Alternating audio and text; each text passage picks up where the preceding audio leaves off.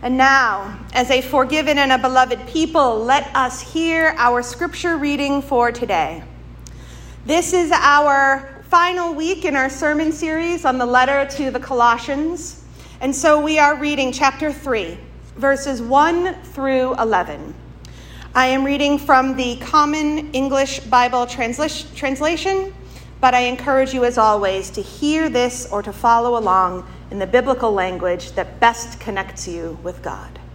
So, once again, let us hear the letter to the Colossians, chapter 3, verses 1 through 11, and let us hear about our lives hidden in Christ. Therefore, if you were raised with Christ, look for the things that are above, where Christ is sitting at God's right side. Think about the things above and not things on earth. For you died, and your life is hidden with Christ in God. When Christ, who is your life, is revealed, then you also will be revealed with him in glory.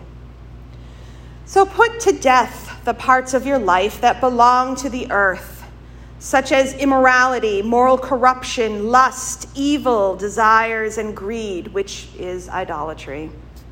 The wrath of God is coming upon disobedient people because of these things. You used to live this way, and when you were alive to these things, but now set aside these things, such as anger or rage, malice, slander, and obscene language. Don't lie to each other. Take off the old human nature with its practices and put on the new nature, which is renewed in knowledge by conforming to the image of the one who created it.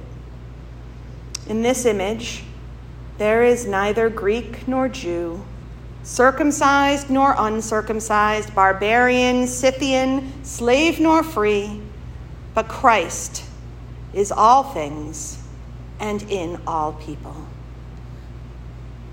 Thus ends our reading.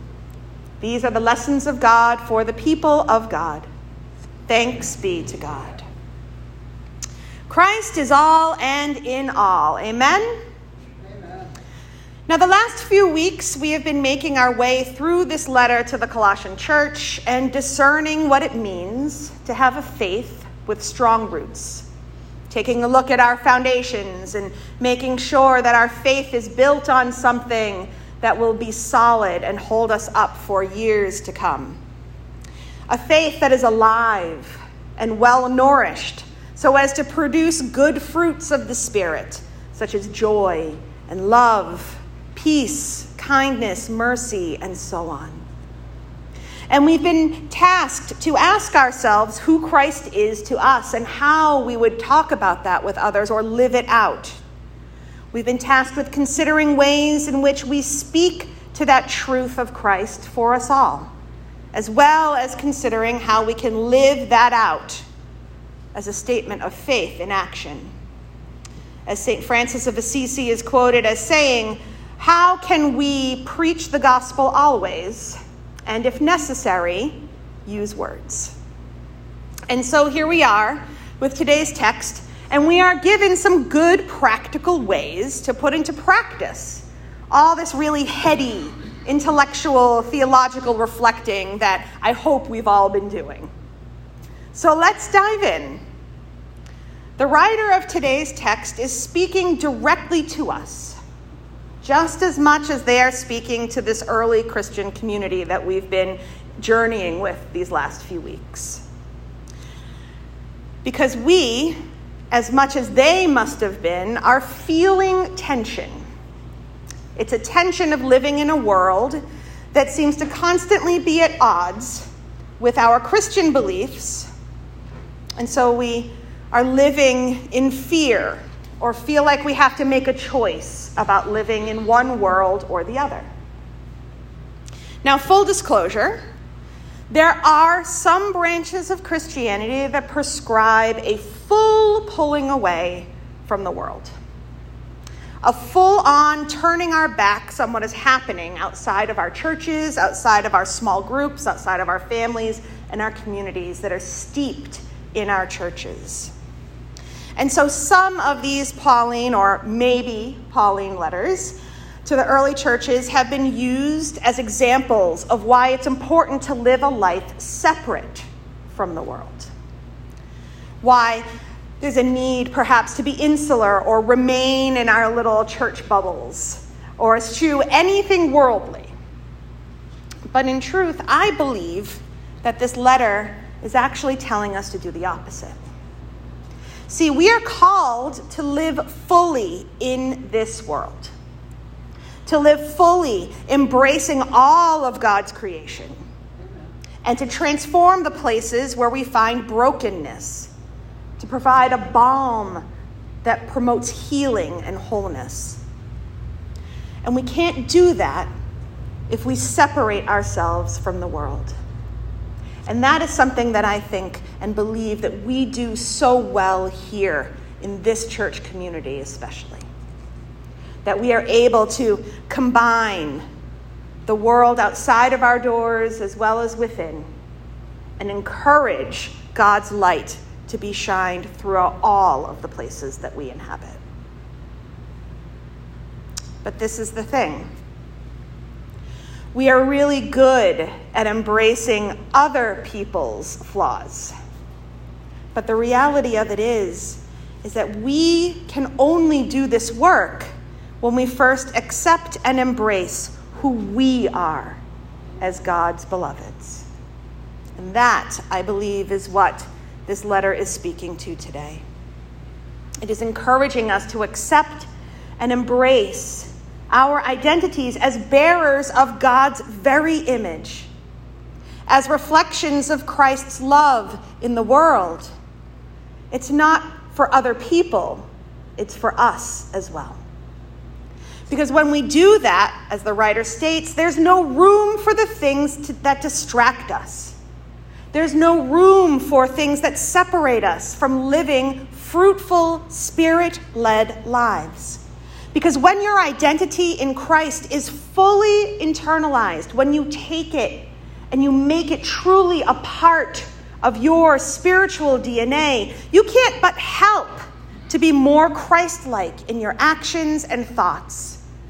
And then those fruits of the Spirit become a reality without even trying. Or, as we heard today, when Christ, who is your life, is revealed, then you also will be revealed with him in glory. So, what are the practical ways to do this? Because we can think of it all we want, but if we don't put it into practice, it doesn't do us any good. Amen? Amen. We all know what we're supposed to do. As the writer says, set these things aside, such as anger, rage, malice, slander. Don't lie to each other Take off the old human nature with its practices and put on the new, one that is renewed in knowledge by conforming to the image of the one who created it. Christ is all things and in all people, including us. The writer of the text calls these behaviors sinful. Sinful because they cause the breakdown of relationships between people and creation, between people and their neighbors, between people and, yes, their own selves, and between people and God. When we set these things aside, when we welcome an indwelling of God's Spirit, when we embrace our identities as bearers of the image of God, there is no room for the other stuff there is no room for that which distracts us from the work of God's love. But it starts here, in our hearts, and here in our minds, and here in our spirits. That is where it begins. It starts with the recognition of who we are that we are holy and truly beloved and worthy of that love, both God's love and therefore our own love for ourselves. And who is often truly the hardest person to love sometimes, but our own selves. And when we have a handle on that, We can't help but put that out into the places and the spaces we inhabit. And that's what leads to transformation.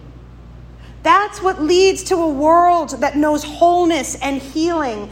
That is what allows all things to be made new for us and for others. So, beloveds, how are you going to take this to heart? How are you going to give yourselves the opportunity to see God, to see yourselves as God sees you? Not the persona you put out there for the world to see, but the real you. How will you set aside the temptation to internalize those things that the writer speaks of that anger, that rage, that malice, that slander, the obscene language that you hurl at yourself? How will you work on no longer lying to yourself that you're not good enough, that you're not strong enough, or worthy enough to make a difference in the world? How are you going to work on no longer telling yourself the untruth that you don't matter in the grand scheme of things. And instead, how will you work on embracing your true identity? The one that is truly a reflection of God, that is truly an expression of divine love in this world. The world has never been the same since the moment you were put in it. How will you remind yourselves of that as you do the work of love in the world? Well, we can do it through being in community with each other, by being church with one another.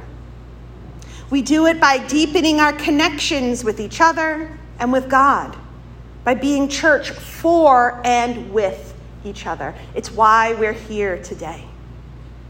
We can do it by encouraging one another to do the same work that we are doing, to build deeper relationships with ourselves and with God.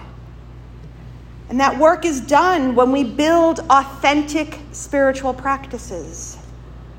When we dive deep to find the things that work for us and work to connect us more deeply to God.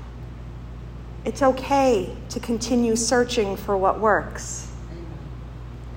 We do it by studying Scripture together, to glean the wisdom that we can apply to our everyday lives, our everyday lives that exist in that broken world that is so desperately in need of healing. And by sharing our true selves with one another and with the world. That's where it begins.